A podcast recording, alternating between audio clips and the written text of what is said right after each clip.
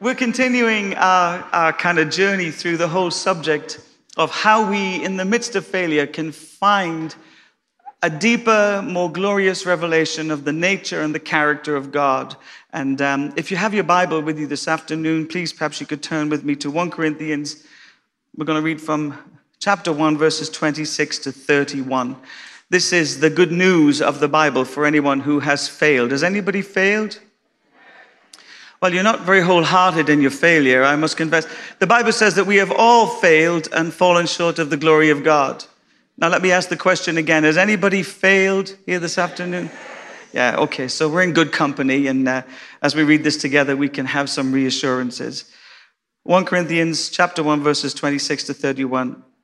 For you see your calling, brethren, that not many were wise according to the flesh, not many mighty, not many noble are called. But God has chosen the foolish things. Let's just pause at that for a moment. I mean, that could keep us here for a week. Couldn't it? Just that whole statement. Have a little look around you and see if you can see anyone else who perhaps reflects that or resembles that. God has chosen the foolish things of this world to shame the wise. And God has chosen the weak things of the world to put to shame the things which are mighty. And the base things of the world and the things which are despised, God has chosen and the things which are not, to bring to nothing the things that are, so that no flesh should glory in his presence. But of him you are in Christ, who became for us wisdom from God, and righteousness and sanctification and redemption, that as it is written, He who glories, let him glory in the Lord. And I'm sure the Lord will bless the reading of his word to us this afternoon. So, my premise for all that I think of in the subject matter of falling forward. In other words, how do I make the best of some of the failures and the, the, the, the, moments in my life where things haven't quite gone according to my plan is, is simply rooted in this truth that everything I do and everything I have must be connected to the nature and the character of God. Because what I think about God is simply the most important thing I could ever discover this side of heaven.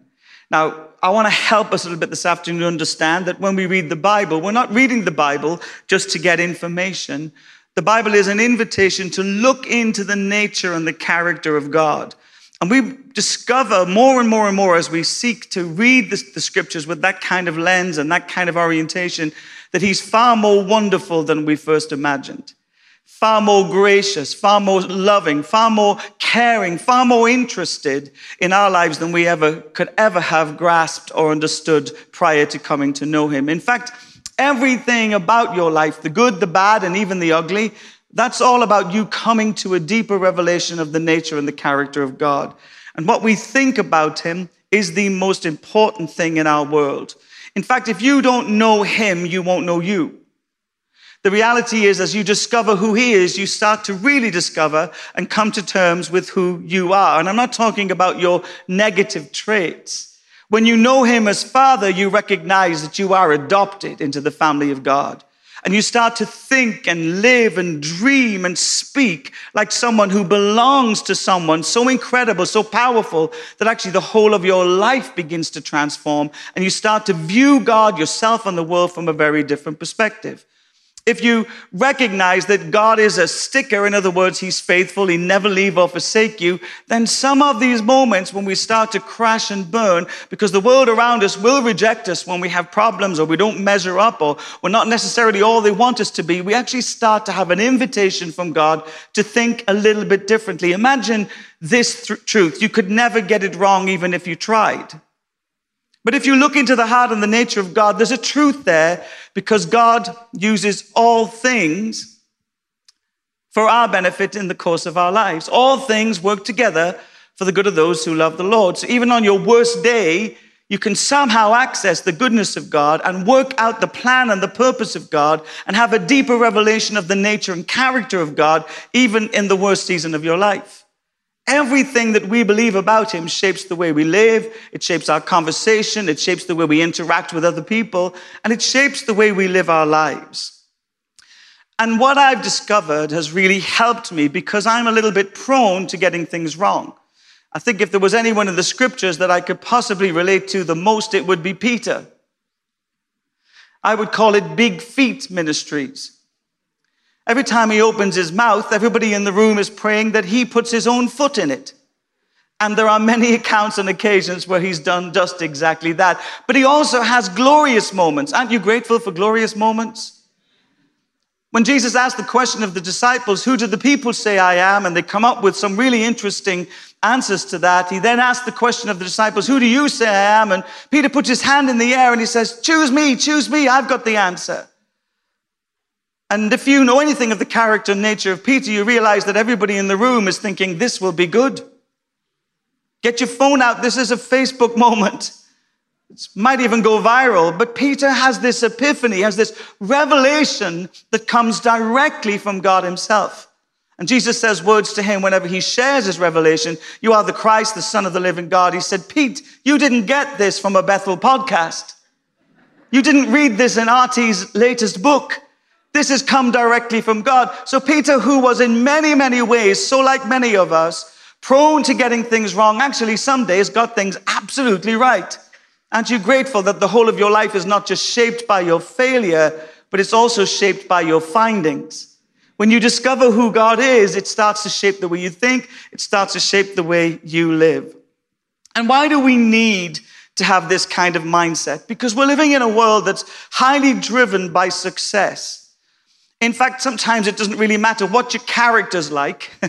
People aren't that interested in, in you know, the, the, the, sensitivity of your heart or your compassion or your sense of, of integrity. People are very, very impressed by your success.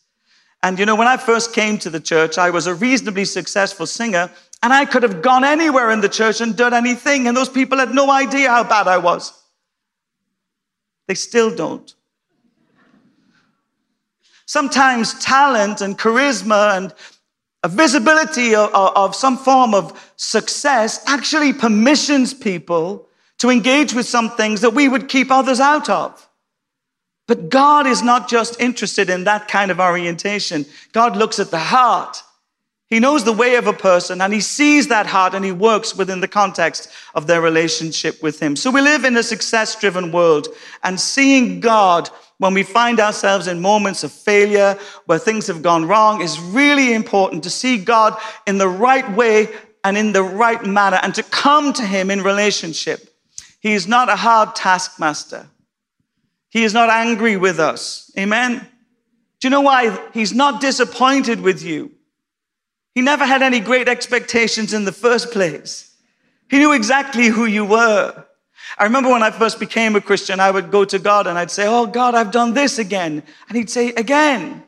Because when He had forgiven me, He had removed my transgressions from me. But I was so accustomed to feeling like I was consistently getting it wrong. God had to work in my mind and work in my heart to understand that in relationship with Him, even the worst failure in my life can be a place where I can find something wonderful about the nature of God or discover something really beneficial to the person that I am to bring me into the fullness that God has promised me. And yet the world around us seems quite harsh to people who get things wrong. I remember once, many, many years ago, some of you remember this, I can tell by the wrinkles on your face and your clothes. Some of us will remember the great days of Daley Thompson. Do you remember Daley Thompson? I mean, he was the biggest hero that we ever had in, in athletics. And then one day he didn't quite win, and that was the end of his life.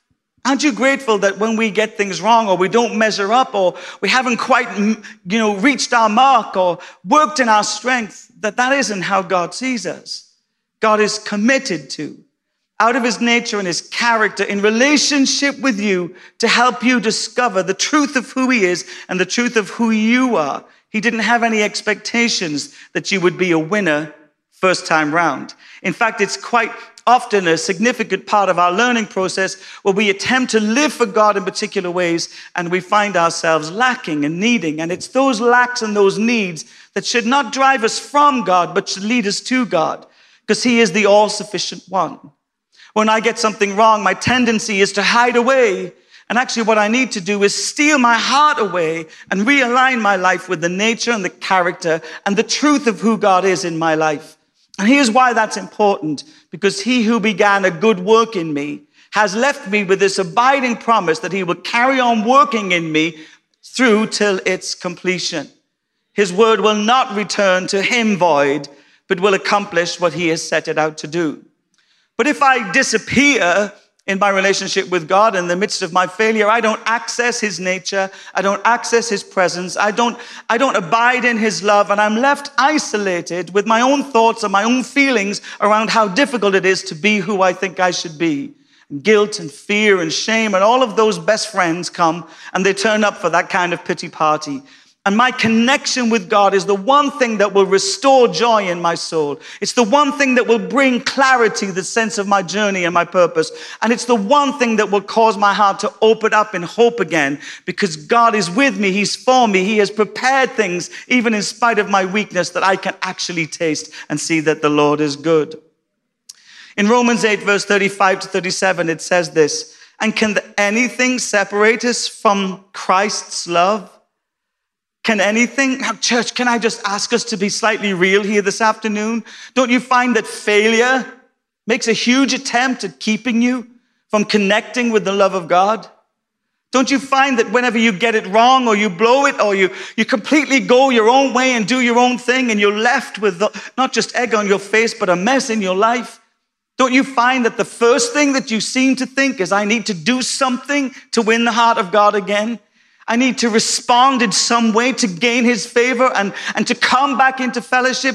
Listen to these words again. Nothing can separate us from the love of God in Christ Jesus. Does that mean that we no longer have trouble or calamity, even if we're persecuted or hungry or destitute or in danger or threatened with death? As the scriptures say, for your sake we are killed every day. We are being slaughtered like sheep. No, despite all these things, overwhelming victory is ours through Christ who loves us. I'm so grateful to God that my relationship with Him is not based on my performance. That right up front, at the beginning of our journey together, He knew who I was, and He still said, Let me come and live in your heart. Let me abide in your life. His plans were not based on my performance. The plans He has to prosper and to bless me, to give me a future and a hope, are based on my agreement. And that agreement starts here before it starts to demonstrate there. And as I understand who he is and I understand who I am in relationship with him, I start to come into a greater place of availability and an increased understanding of how I am to live on a daily basis with God. So in moments of failure, we really need to abide in the nature, the character, and the person of God the God who chose us from the foundations of the earth, the God who knitted us together in our mother's womb, the God who knows everything about us, the good, the bad, and the ugly, and the God who has a plan to prosper you in spite of your inadequacy, to understand and to trust and to abide in his love and his faithfulness towards you. And failure for us to cause it to be something that flourishes in our life has to come right back to the root issue in our lives. If I fail, I usually find I don't understand who God is, and I've tried to do something in my own power, my own way, to try and make my way in this world. But God is with me, and He's for me, and He's available to me, and I don't need to hide from Him. I need to abide in Him. And if I really want to work the best work I can work through the difficulties and the, and the problems of my life, I need to know what it is to come to God with who I am in a very honest way and connect with Him in a very real way. And so negative thoughts have no part in that. I want to suggest to you that all of your negative thinking does not cause that kind of reality to happen. We need to disempower our negativity so that we can empower our reality. Our reality is that we are children of the living God, chosen, handpicked by God from the foundations of the earth. And if I allow my failure to create a negative mindset, I will distance myself from that truth. So I need to, to disempower my negativity and I need to empower my reality. I am born again by the power of the Holy Spirit. I am grafted into the vine. I am chosen. I'm held in the hand of God. Now, I know for some of us, this sounds like a little bit sweet or a little bit kind of nice, but actually, God is kinder than you think He is. He might even be nicer than some of you believe Him to be. In fact, I believe that God is the kindest person that I've ever met. He's generous and good, He's loving and caring, And his greatest passion is that I grow in relationship with him. And even my failure can work to my advantage. If I bring it into relationship with God, I don't hide from who I am and I expose myself to who he is, I start to find hope and joy and peace again. Now, Paul picks up this theme in 2 Corinthians 10, verse 5. He says this We demolish all arguments and every pretension that sets itself up against the knowledge of God. You see, what if this was a truth that even in my failure, there is a revelation of God that will transform my understanding and will catalyst me into a greater level of spirituality? Even in my weakness, I can discover something wonderful about his heart and his passion and his wisdom and his truth that will bring me to a greater level of living in the fullness of God's plan for my life. And if my mind is the enemy that prevents me from living that reality, I need to take every thought captive, every vain imagination that sets itself up against the purposes of God. And what are the purposes of God? Well, Jesus clearly demonstrates them to us in John 10 10. It's one of my favorite scriptures. He says, I have come that you may have life and life in all its fullness. Someone say amen. So the purposes of God, even in my failure, is that He has come into my life that I may have life and life in all its fullness. When I find myself floundering in my failure, He wants to lift me up into relationship with Him. And He reminds me that I have come into your life, Simon, that you may have it in fullness and in blessing. There is nothing in my life that cannot work to my advantage. If I bring it before God and I lay myself at His feet in a fresh way and I say, God, teach me your ways that I may walk in them all the days of my life. God, I'm just walking around in blindness, but you can bring clarity. You can bring reality. And as I start to step towards Him with that kind of intentionality, I start to connect with my truest identity, and God begins to open up my destiny. Somebody say, Amen. So, church, in the midst of failure, it's really important to focus on God's passion and love for us, not on the negativity that sometimes begins to beseech our minds. Now, I don't know if you come from a family like mine but you know, when you do things well, nobody says, Well done, my good and faithful son. They expect that. But when you do things badly, oh my goodness, we have a choir. Suddenly, you know, it, I feel like Job's comforters. There's like 20 people suddenly. I told you, you shouldn't have. Why did you? I warned you. Has anybody ever heard those kind of wonderful exhortations in your life? And even if you don't have a choir, you have a committee inside of you. Does anybody can bear witness to that?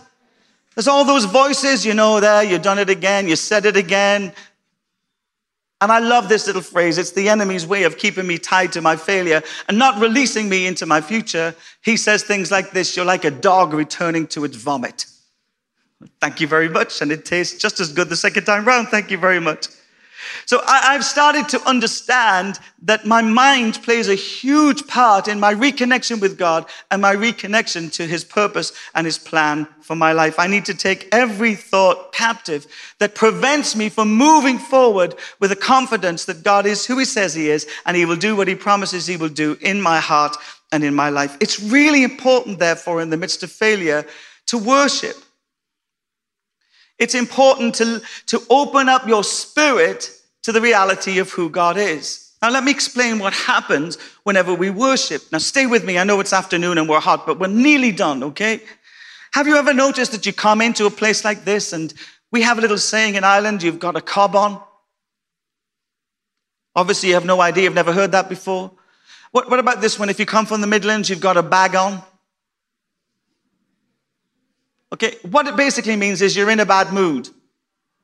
Oh, it's revelation. Look at this. It's just revelation. Oh, my goodness, of all the things he said, that was it.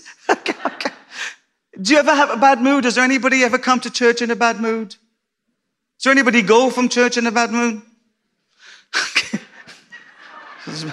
I'm not looking at anyone in particular. I'm honest, I wasn't. Uh, have you ever come to church and you, you, you're feeling less than hopeful? Come on, talk to me, please. Yeah. Have you ever come into an environment like this and, in spite your best attempts to stay miserable, and I know some of you are really good at this. In fact, some of you have made careers out of this. The worship team starts singing. And before you know where you are, with all of your resistance,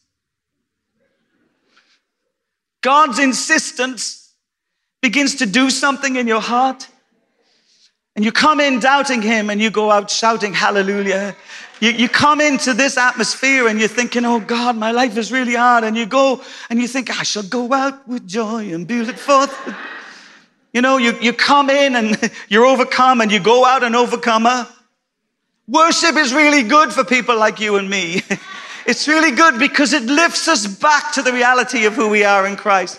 It takes us out of our brokenness and into his beauty. It, it moves us away from trying to work it all out and to stand amazed in his wonder and just love on him and adore him and just worship him with all that we are. And we're in our truest, most God given place, even in the midst of our brokenness, when we stand before the presence of the living God. And here's what he does because he's so gracious and kind. He inhabits the praises of his people. And you know those praises may have come through gritted teeth and hardened heart, but he inhabits the praises of his people. And our souls go, God, thank you so much for your grace. God, thank you so much for your kindness. So if you want to change your mindset, start by worshiping God. Can I just suggest to you that you don't need to get into huge intercession? Sometimes God will accomplish through worship what we can't do through prayer. Prayer sometimes is about striving to get something. We sometimes misunderstand what prayer is because prayer isn't really that.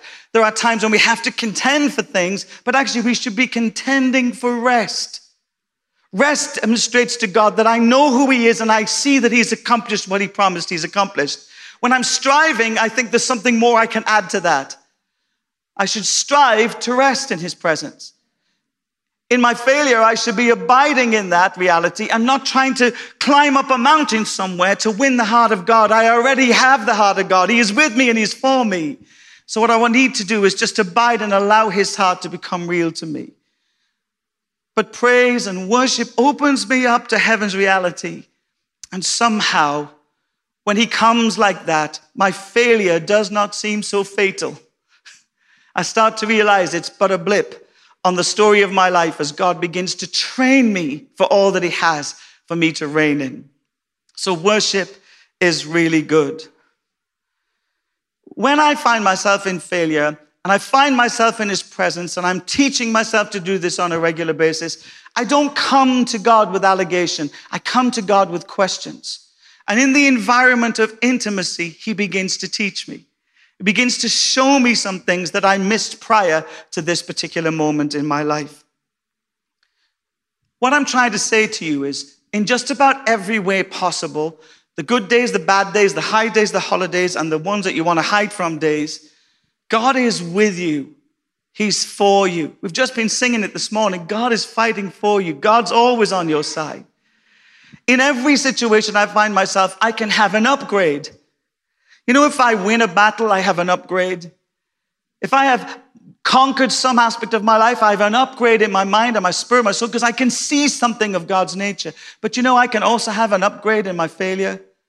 I can discover something that God wanted to show me. And in fact, some, let me say this. In fact, in some ways, I probably wouldn't have learned it so well had it been on a mountaintop.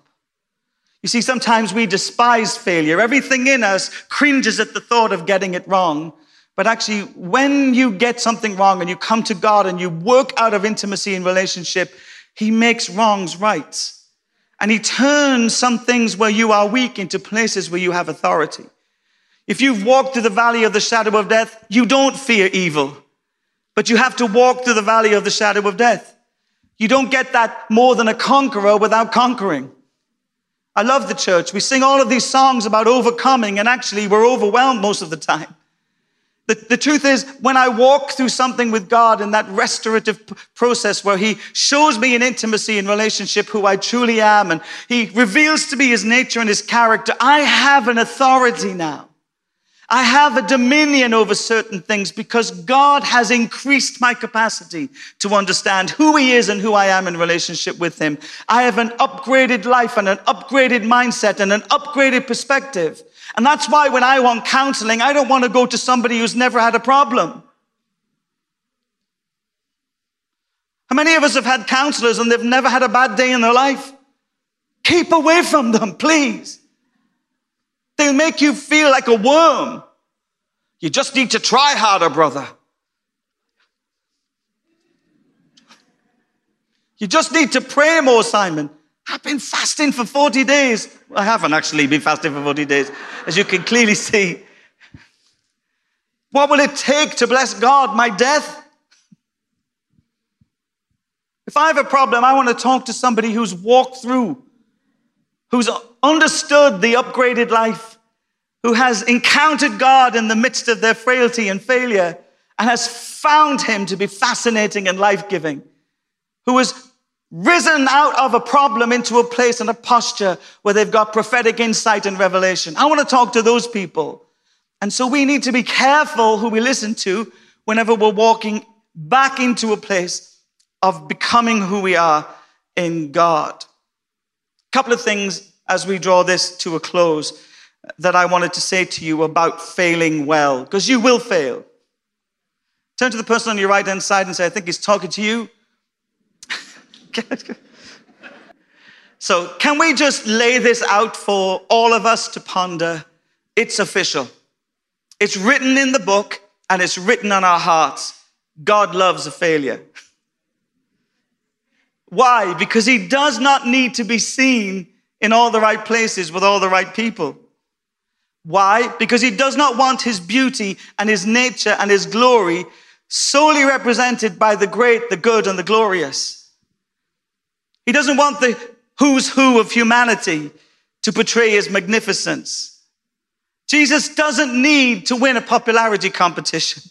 In fact, he was criticized while he was here on the earth for hanging out with people just like you and me. He chose the weak, the despised, the rejected, and he deposited in them a hope and a sense of connection with the Father and a love that transformed their hearts and their lives. And it's through ordinary people like that that God has rewritten history. When I look across the scriptures, I see, by earthly terms, so many individuals disqualified. I mean, if I was God, would I have chosen those people to host his kingdom and extend it to the world? It says of the disciples, even this, that they were not accounted to have been men of noble birth or great education. But this is what it said about them. But these men had clearly been with God. There is an intimacy and an accessibility to that intimacy in the midst of failure that will mark me out for the purposes of God. Not a day in our lives is wasted. God is the great salvager of all things. And when my dreams and my pride crashes and burns, that's when I can pick up his mantle. I can praise his glorious truth and reality that he loves me the way I am, but he loves me too much to leave me that way and I begin this journey again, refreshed, full of joy, and full of hope to step into the future that He has for me. For us to truly fail well, we need to know who we are in Christ Jesus. What do I mean by that? I say this over some of you today. This is a prophecy for some of you. You need to be clear about this. Your mistakes are already covered. While you were still yet sinners, Christ Jesus died for you. Everything has been paid for. Now, I don't know about you, but if I'm going anywhere and someone says to me, everything has been paid for, I have some of everything. Did you get what I'm saying? Talk to me, come on. I have some of everything. If I, if I go somewhere and say, don't worry, everything's paid for, I think that's absolutely brilliant. And I fill my pockets with the finest of fare because why? It's been paid for. If I go to speak somewhere and someone says, you know, breakfast is included, then I include breakfast. Ordinarily, I wouldn't get up for it. I'm not that interested in it. But if it's been paid for, I'm up early and I eat things I would never normally eat. I mean, who eats fruit for breakfast? Oh, oh and I start with fruit. I work through the cereals. And then when someone comes back and they say, Is there anything else? Of course, I haven't had the fry yet. Let's go for the fry. Why? Because it's paid for. So your mistakes are already paid for. Doesn't that kind of bring an ease to the way you think about things? Come on, you perfectionists, you've ruined your life and everybody else's. You are frail and in need of God's grace. And your weaknesses are opportunities for Him to come and display His goodness. So our mistakes are already covered. To fail really well and to fail successfully, we realize our stakes are already covered. The second thing is this to fail well, we need to bring ourselves to this place we discover that God wants us to love learning something in the restoration process. I think back over my life and I think of some of the great moments I've had of disaster. I mean, I've, I've been in meetings where I've stood up and prophesied over people, and it wasn't the Lord, it was just fried eggs from the breakfast in the hotel I stayed in. And I've said, God's told me that there's somebody here, and nobody responds. And you stand there, and it's like a week in a moment. And then the spiritual tumbleweed goes across the platform, and you think, Get me out of here. I'm a Christian. I was doing my best, Jesus. So God began to teach me of how to do that well. So I always say things like this now. Instead of being very direct, I say, this may mean something to somebody. And instead of shrinking back from prophesying or praying for the sick or having words of knowledge, I decided that if this is something that I need some upgrades in, I'm going to do it even more. I'm going to make myself vulnerable to the will and the purposes of God. And I'm going to learn how to execute those prophetic words far more intelligently and powerfully than I ever did before. You see, I remember the very first time that that God gave me a word of knowledge over somebody, I spent two hours arguing with him over it. Let me tell you the story. I went shopping with my mom. I'd just become a Christian about a week before, and God said to me, Go and tell that lady over there that I love her. Now, it just sounds a bit weird. So I said, No. if you wanted to know you love her, then you tell her. And God said, Yes, I will, but I'm going to use your mouth to do it. I said, You're not. And I carried on shopping with my mother. I said, God, I felt been comfortable with that. If that's really you, you know, is it really you, God? Knock, knock, knock. Is that you, God? Is that you?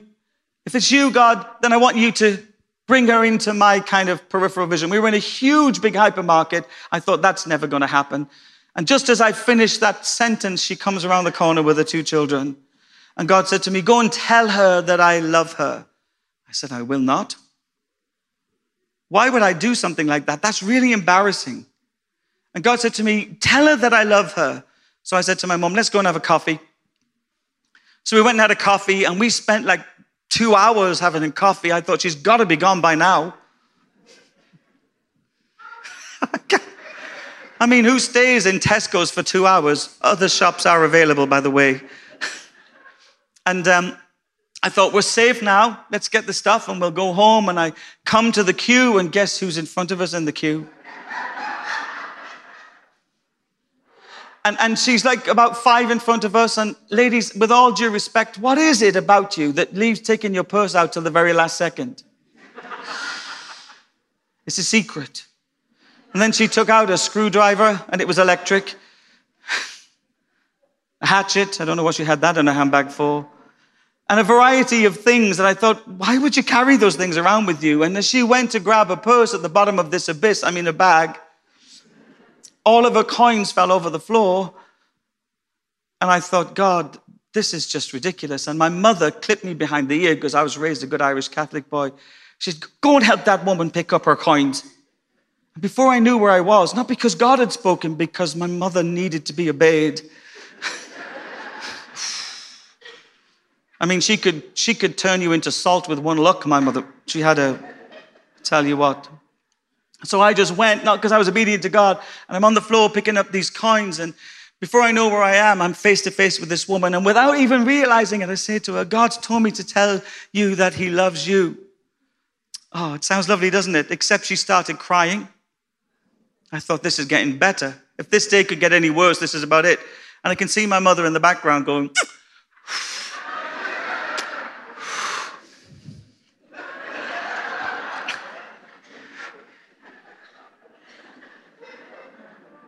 And she gets up and she's standing face to face with me. Her kids are going crazy. The money's still all over the place. And she said this to me.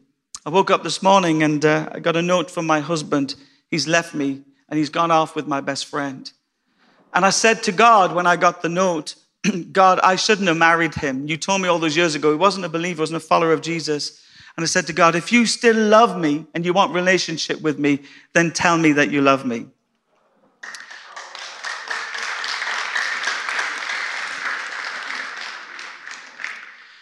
So we're stepping out in some new things with God and we're going to make mistakes because we're children and we're trying to learn and we're trying to grow and we're trying to glean all the information we can because God is truly good. Third and final thing about failing well. We fail successfully when we realize that God is not even remotely embarrassed by our weakness or our failure. There is nothing in the heart of God that is ever ashamed of you because you are hidden in Christ. When he looks upon your life, he sees Christ's perfection, not your weakness. He sees the potential of the Holy Spirit in you to bring you into fullness. He understands the power of his resurrected goodness in you to bring you to the places of blessing and delight that he has for you. So when he looks upon you in the midst of your failure, if you truly want to fail well and learn as much as you can from the process, recognize this that God is not embarrassed, He's not ashamed of you, and He won't turn His face from you. He's not ashamed to call us His children. In Romans 8, it says that we are in Christ and we cannot be condemned.